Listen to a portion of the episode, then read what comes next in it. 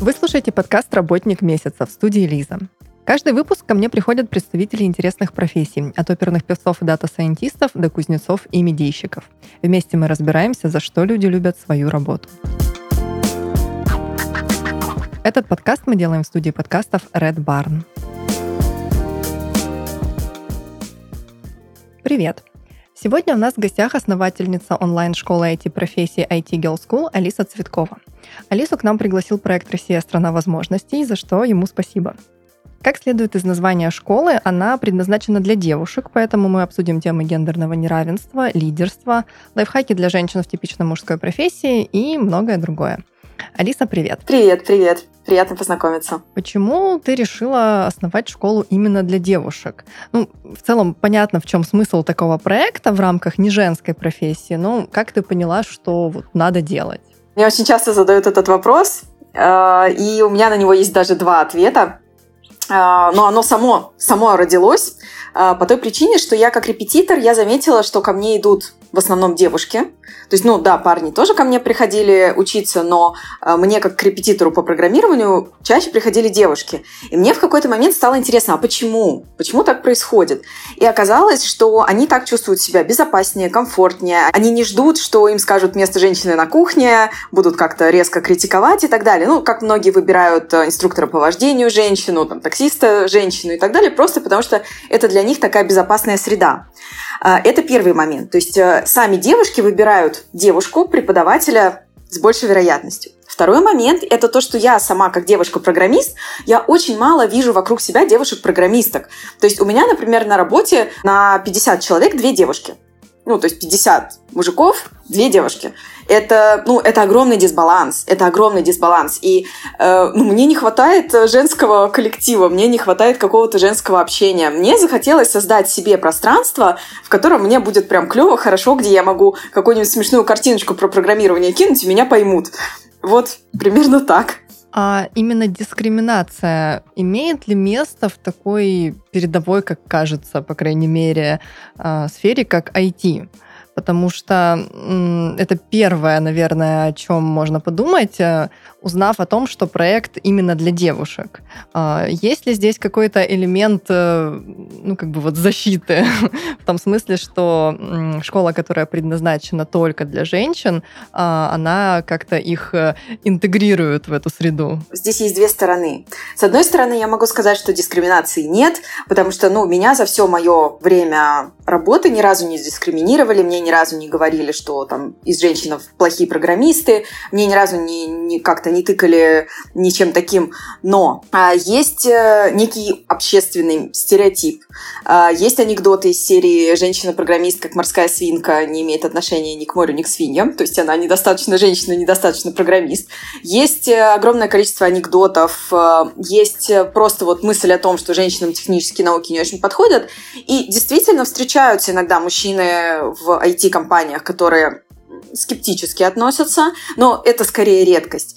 А вот общее пространство, оно вот именно такое. Оно настроено ну, достаточно жестко к, по отношению к женщинам, которые выбирают вообще, в принципе, мужские профессии. Неважно, это женщина-пилот, женщина-машинист электропоезда, женщина-водитель грузовика. То есть она всегда будет сталкиваться вот с каким-то таким неким непониманием, не, не всегда принятием. Поэтому мне, конечно, захотелось создать такую супербезопасную среду, такой как кокон, в котором они могут расти. И вот самый первый этап, когда может не хватить мотивации, может не хватить, не хватить вот этого вот веры в себя, может не хватить такого, ну вот они начинают сразу говорить, вот, я глупый, у меня ничего не получается, хотя на самом деле получается. И если они услышат в этот момент, то есть им и так тяжело, если они в этот момент услышат что-то из серии «ты глупая», «ты девочка», «у тебя не получится», то это совсем им убьет вообще все желание.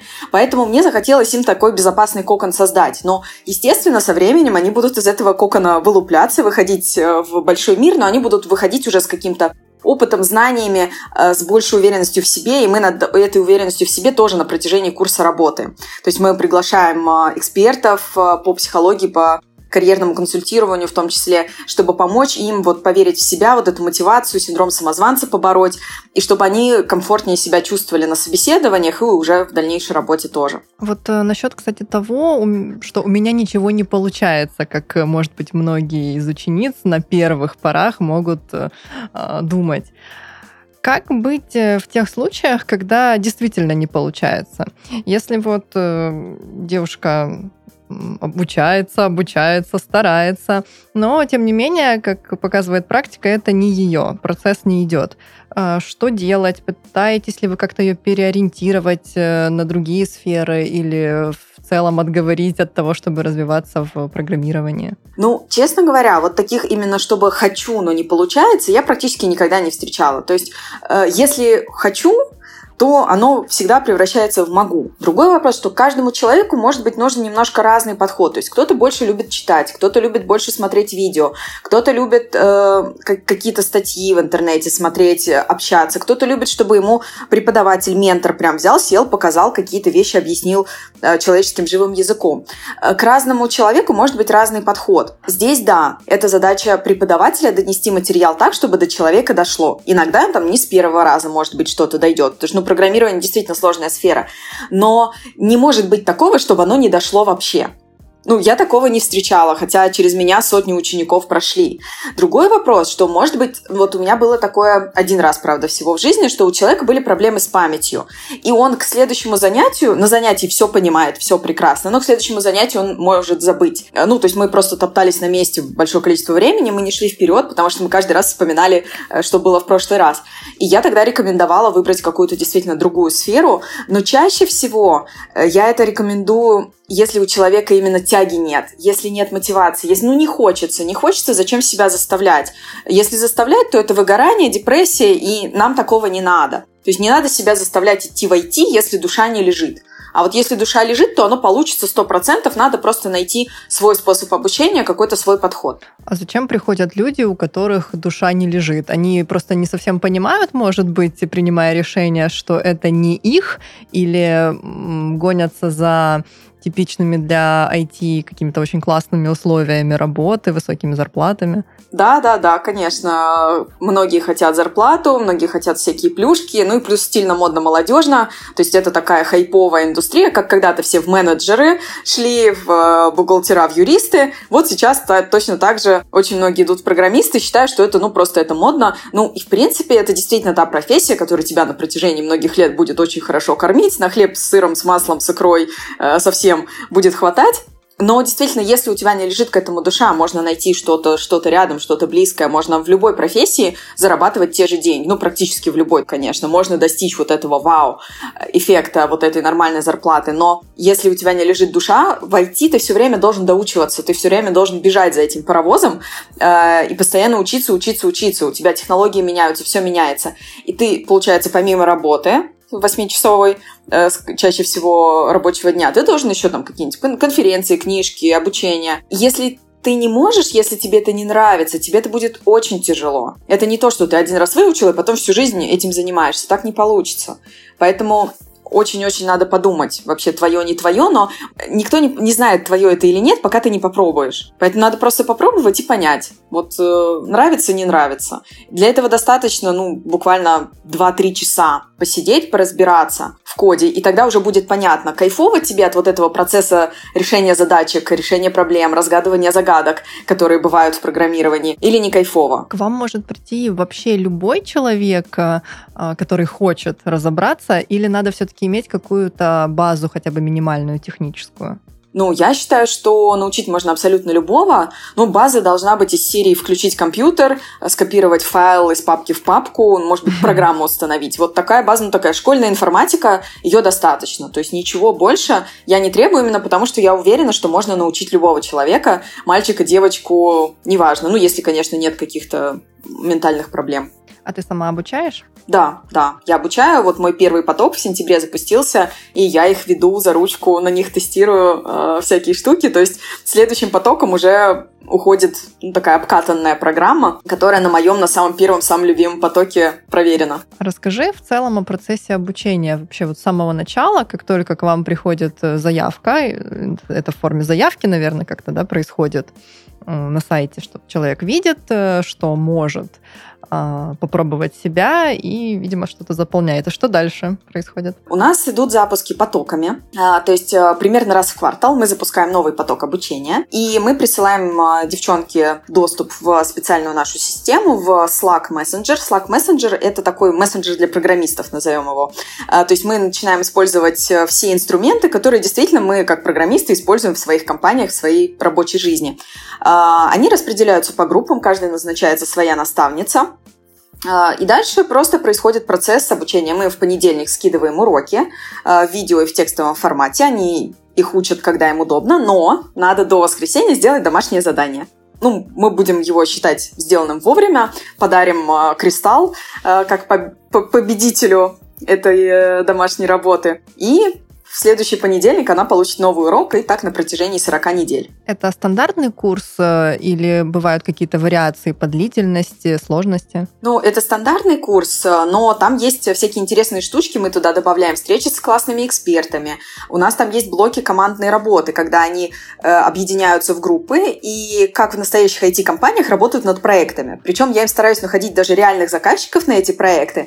Ну, то есть, чтобы они учили вот учились не просто писать код, а чтобы они учились вот этой коммуникации с заказчиками, с реальными людьми, которые сегодня могут думать одно, завтра могут думать другое. А давайте перекрасим, а давайте поиграем шрифтами, а давайте, ой, я передумала, ой, что-то я не успеваю фоточки сделать. Ну, то есть вот эти типовые ситуации тоже их важно отрабатывать. Работа в группе тоже, как, происходит в команде, в IT-команде, вот это взаимодействие. Как ведут себя тим лиды, как ведет себя остальная команда. Вот это все мы отрабатываем. То есть они учатся прямо на реальных проектах э, по-настоящему, по выстроенным, как в IT-компаниях, процессам. То есть один в один я все скопировала из реальной жизни. А кого вы вообще обучаете и в итоге выпускаете? Какие это профессии, какие компетенции? Это непосредственно программисты-разработчики или это, например, например, в том числе а, проекты, которые ориентированы на сферу IT? Ну, я сама разработчик, поэтому я сделала курс по разработке. Ну, и, на мой взгляд, курсов по а, тестированию, проект менеджменту и так далее, их уже довольно много в сети, а курсы именно специализированы именно по программированию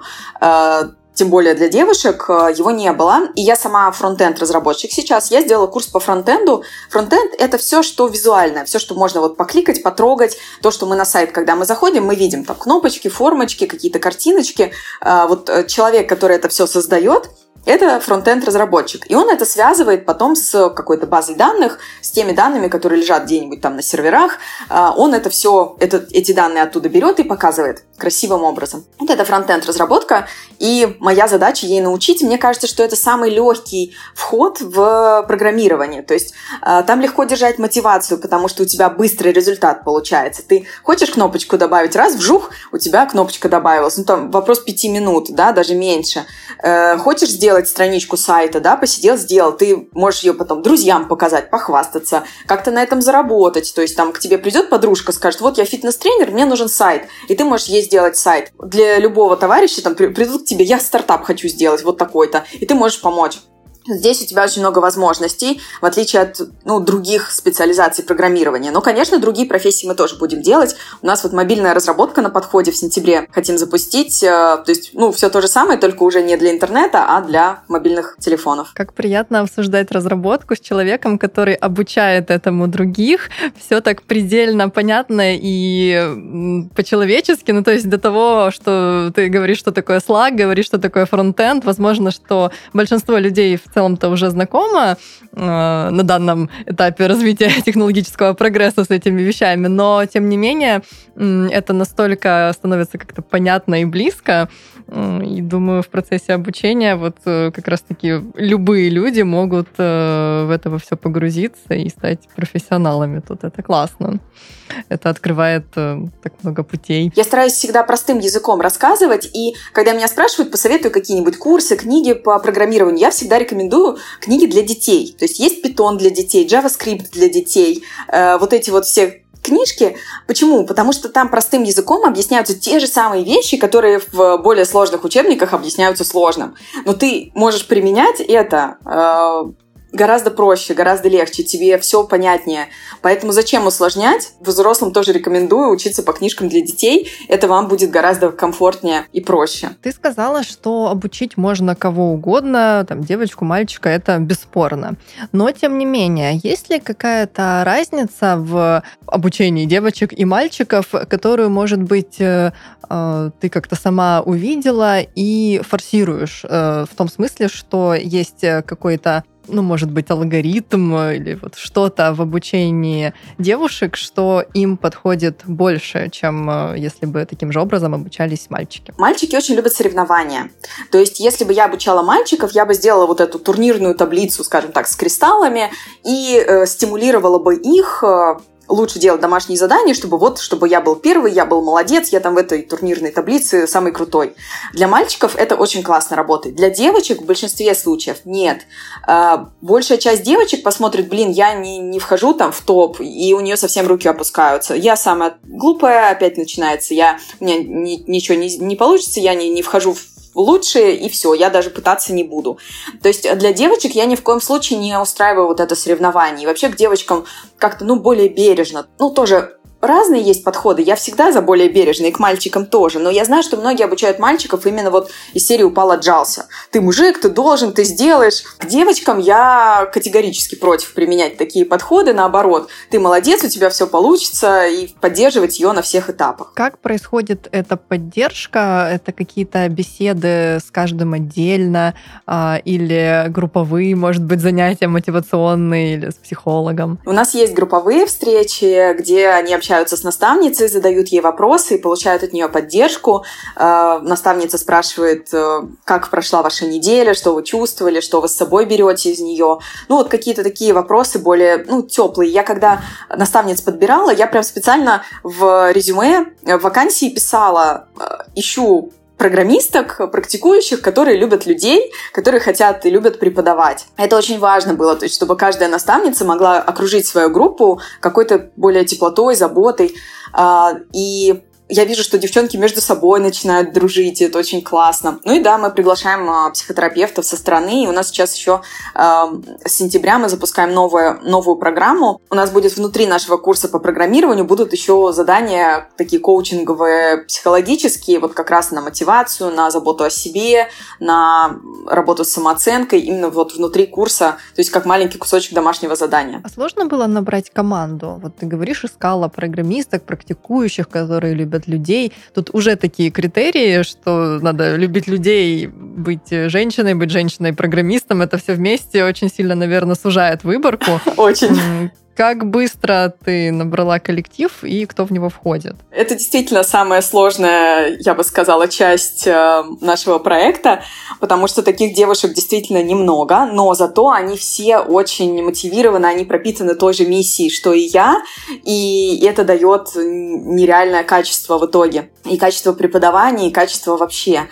Э, тяжело ли набрать? Ну вот сейчас у нас 10 наставниц, ну, чуть меньше года прошло, то есть мы каждый квартал набирали там по три человека примерно, вот так оно росло. Это все люди, которые также работают на какой-то другой работе, или они исключительно наставницы в IT Girl School? Да, они работают на другой работе, и это принципиальный мой момент. Я сама работаю как программист на нормальной работе, именно потому что я считаю, что ты должен быть экспертом. На нормальной.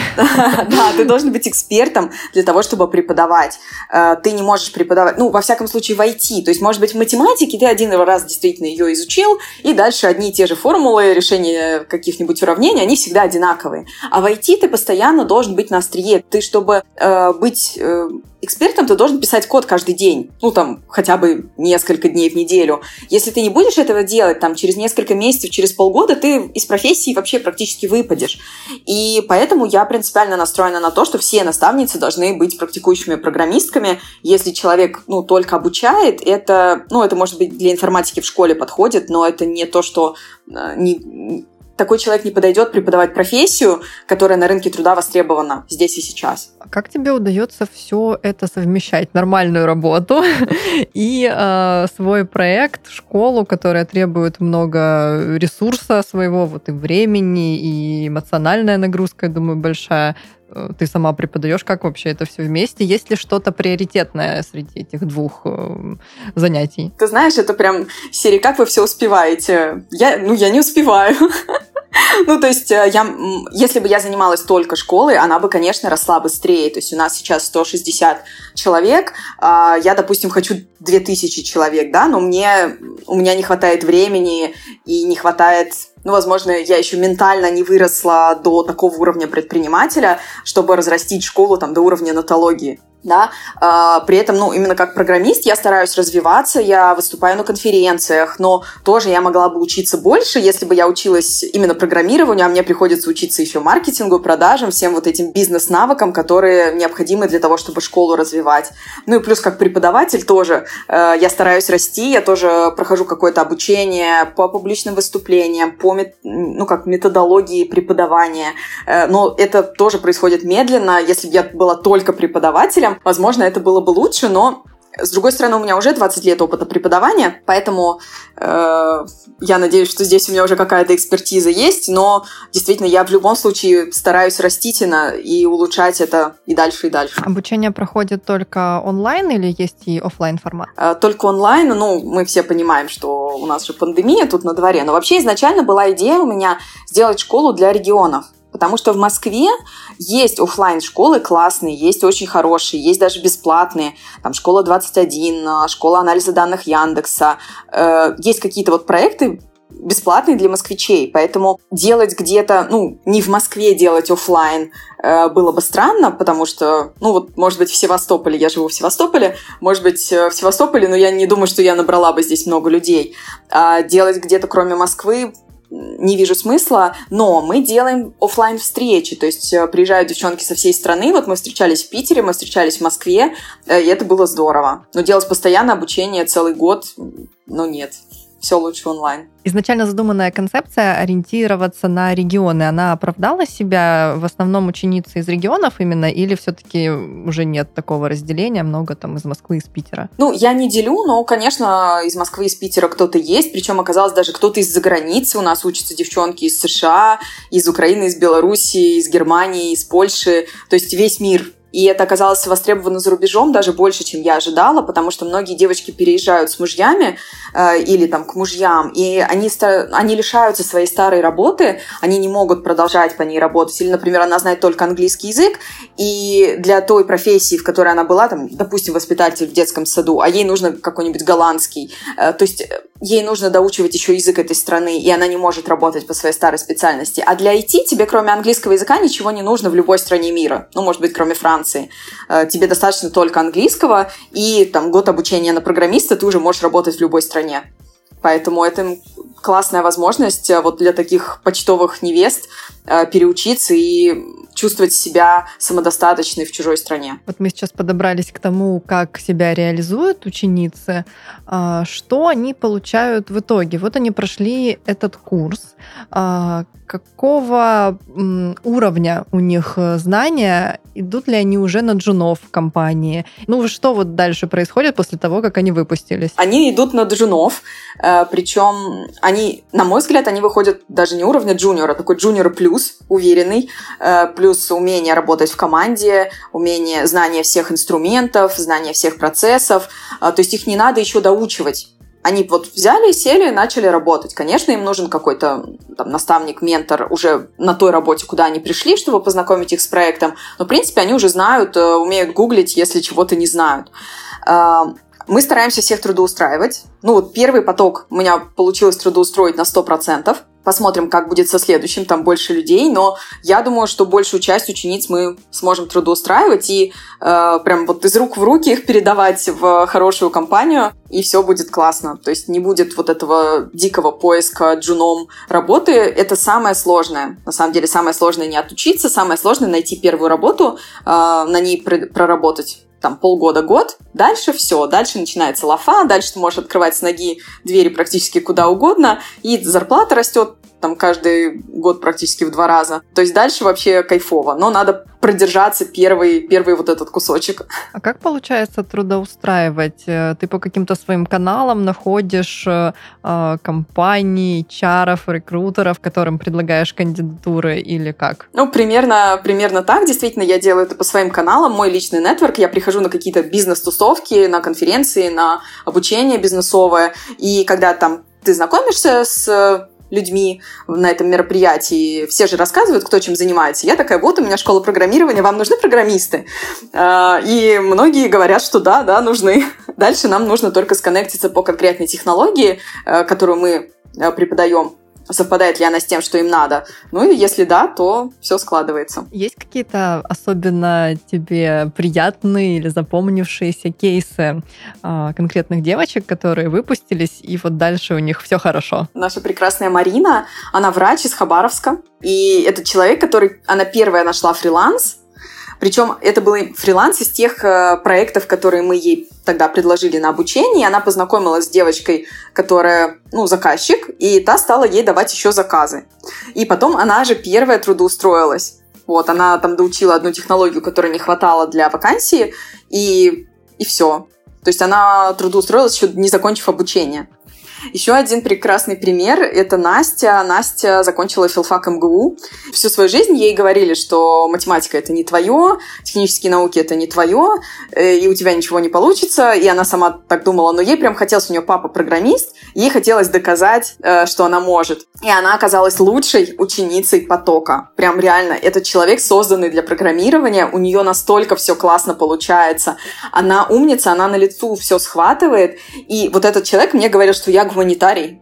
Я гуманитарий, сто процентов. У меня ничего с математикой, я самая глупая. А на самом деле она молодец, она умничка, и э, я ее к себе беру в команду, потому что, потому что она молодец.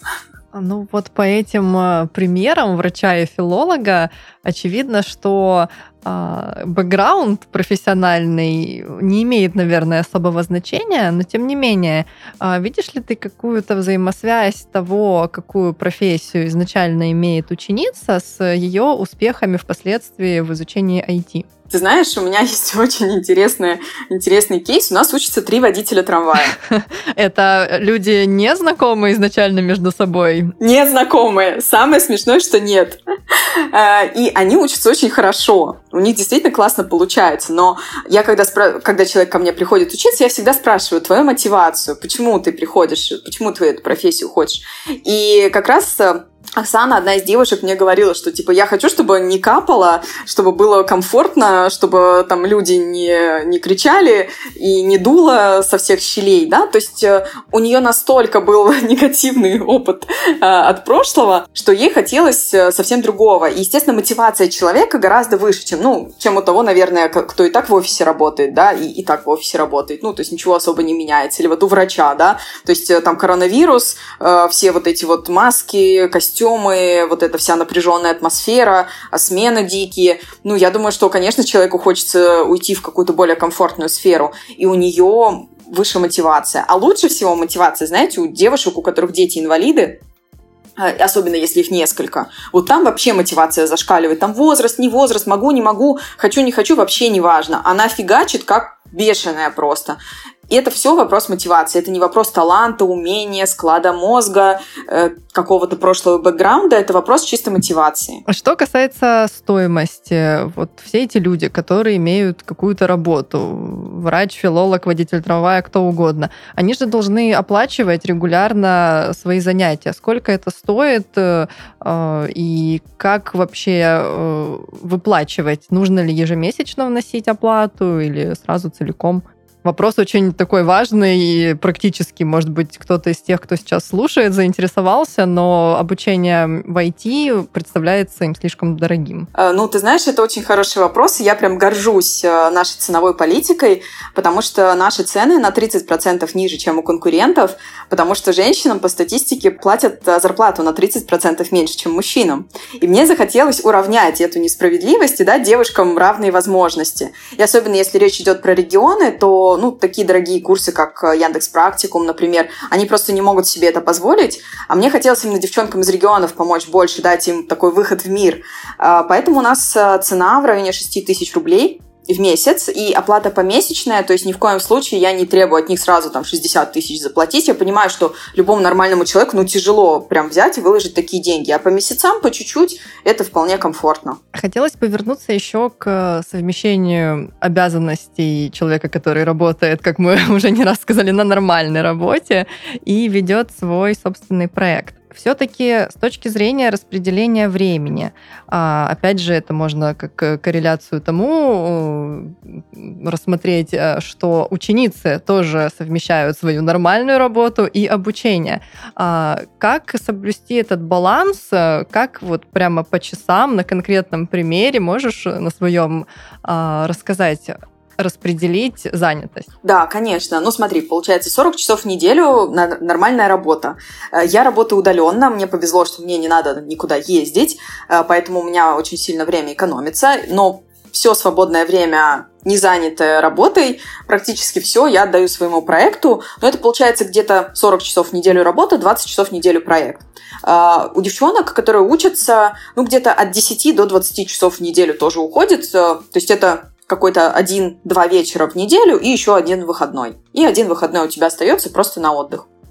Вот примерно так.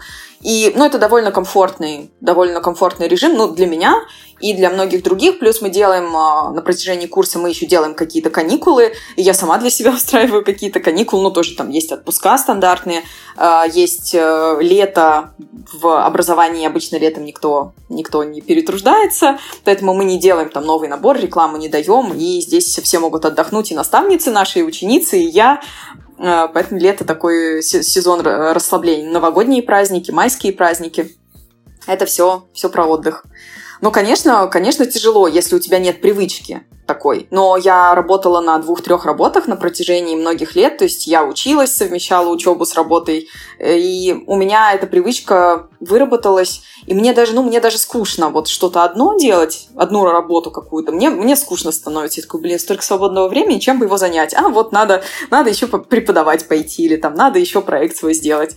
Ну, вот примерно так. Ну, в целом, при определенном уровне самоорганизации, самодисциплины, а, которые необходимо усвоить, ну, звучит вполне реально. Так что попробовать, может быть, стоит. В проекте образовательного в IT Girl School с какими основными сложностями ты сталкиваешься ежедневно? Две самые большие сложности для меня — это поиск наставниц, по понятным причинам, что это как на вес золота, такая жемчужина в стоге сена, а, и мотивация учениц. Вот самое сложное, для меня лично, когда я слышу, что вот у меня ничего не получается, я полная дура, я самая глупая, причем я как преподаватель, я вижу ее домашние задания, я вижу, что они изумительно, идеально сделаны, и вот этот вот контраст, ну то есть мне прям так, так ее становится, э, так, так э, мне так хочется ее поддержать, потому что я понимаю, что она умничка, она молодец. Просто вот кто-то ей когда-то внушил, что она самая глупая. Я не знаю, как так получилось, почему и зачем, но с другой ну вот самое сложное для меня, я же не психолог, я очень хочу их поддержать, но я не, ну, я не умею пока, во всяком случае, это делать прям профессионально. Я приглашаю экспертов но именно вот в глубине души я, когда это слышу, у меня просто все переворачивается. Мне хочется ее обнять сказать, что ты молодец. Вот примерно так. Это самое сложное. Вторая большая сложность — это их мотивация именно в прохождении, в доходимости. У нас, в принципе, хорошая доходимость до конца курса. Для почти годового курса 50% доходит до конца. Но мне бы, конечно, хотелось, чтобы это было не 50, а 60, 70, 80, 100% может быть. Но за счет того, что они платят по месяцам, они, естественно, могут в любой момент уйти. И не потому, что мы что-то не так делаем, а просто у нее что-то в жизни случилось. Это могут быть даже какие-то хорошие перемены. Там вот у нас было такое, что девушка замуж вышла и все, решила, ей это все уже, уже не надо, замуж, дети и так далее. Вот, то есть тут э, зависит от человека, и мы не, не всегда можем на это повлиять. Но часто это вопрос именно мотивации, и наша задача как преподавателей сделать обучение настолько комфортным, настолько интересным, э, настолько классным, чтобы они хотели с нами оставаться. И вот над этим я тоже очень много работаю. А какие направления развития планируется сейчас осваивать? Э, куда вы идете, что хотите делать, что хотите менять? Ой, столько, столько всего, столько хотелок, э, но столько планов. Во-первых, мы хотим наращивать просто количество учениц, чтобы дать возможность учиться девчонкам там не 150, а в 10 раз больше. Дать им эту возможность получить новую профессию, зарабатывать много, жить как они хотят и где они хотят. А, второй момент, мы вот запускаем новые профессии, тех, которых раньше не было, но которые тоже будут очень востребованы и которые сейчас востребованы на рынке труда. Я точно знаю, что они отучатся, они работу найдут. Следующий важный момент – это социальный. Э, я, ну, для меня эта школа, она вообще, это все-таки социальный проект, в первую очередь, не коммерческий. И поэтому мы хотим сделать благотворительный фонд и дать возможность учиться девчонкам, ну, из совсем сложных жизненных ситуаций. То есть, да, у нас цена ниже, чем у конкурентов, но все равно есть люди, для которых это все равно слишком дорого.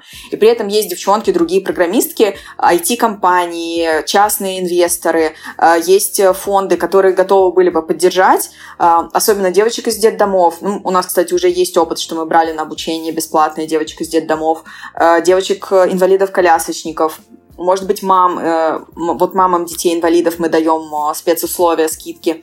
И мы хотим сделать возможность именно вот, в принципе, для любой девушки, которая оказалась в сложной жизненной ситуации, у нее там маленькая зарплата, многодетная семья, инвалидность, еще что-нибудь такое, вот дать ей возможность учиться бесплатно или очень недорого, но чтобы она отучилась, и ее жизнь радикально изменилась к лучшему. Вот такая у нас и есть идея. И мы, ну, мы уже ее начали реализовывать. Это целая большая социальная миссия. Да, да, так и есть. Это классно. Давай финально еще раз обозначим, что нужно, чтобы попасть к вам а, что нужно сделать и что нужно иметь в плане там какой-то базы или чего-то такого? Ну, нужно уметь включать компьютер, нужно иметь компьютер, который открывает сайты в интернете, то есть он не обязательно должен быть какой-то там мощный, э, дорогой. Нет, любой, который может открывать сайты в интернете, учебные ваши сайты тоже открывать сможет. Э, минимальные знания установить программу, э, скопировать файл из папки в папку, э, вот эти все вещи, которые, я думаю, большинство людей уже в 21 веке умеют делать. Э, дальше просто зайти на наш сайт, э, оплатить первый месяц обучения, забронировать можно предоплату внести, если сейчас денег не хватает. И старт у нас будет 20 сентября. Две профессии, фронтенд-разработчик и мобильный разработчик. Эм, но мобильный разработчик это вот наш первый запуск, он еще такой тестовый, э, больше будет для своих, а, но фронтенд разработка, она уже, уже год как идет, и все хорошо, все уже отработано. Поэтому приходите, учитесь, меняйте свою жизнь к лучшему. Я сама э, такой амбассадор своей идеи. Я переехала из Москвы, я переехала жить к морю, купила здесь квартиру. Я каждое утро хожу гулять на морюшко, кайфую, свежий воздух, вкусная еда. В общем, у всех это может быть, и я хочу, чтобы у всех эта возможность была. Моя задача вам ее дать. Потому что у меня ощущение все время, что я, я сижу так, такая на мешке с золотом, у меня все офигенно, вокруг меня парни, 50 парней, также сидят на мешках с золотом. И девчонок среди нас практически нет. Я блин, ну как? Вообще несправедливо. Давайте что-то с этим, что-то с этим делать, что-то менять. Ну, вы поняли, что делать, если вы девушка, которая э, чувствует в себе какую-то расположенность э, к IT, к разработке, к программированию. А это очень важно, потому что не только деньги могут быть мотивацией, точнее, должны быть ею.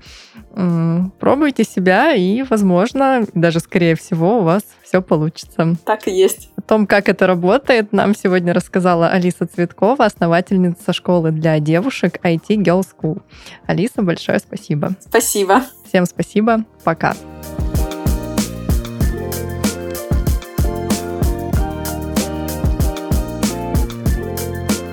Этот выпуск вышел при поддержке Quark.ru. Quark – любые услуги фрилансеров для вашего бизнеса от 500 рублей.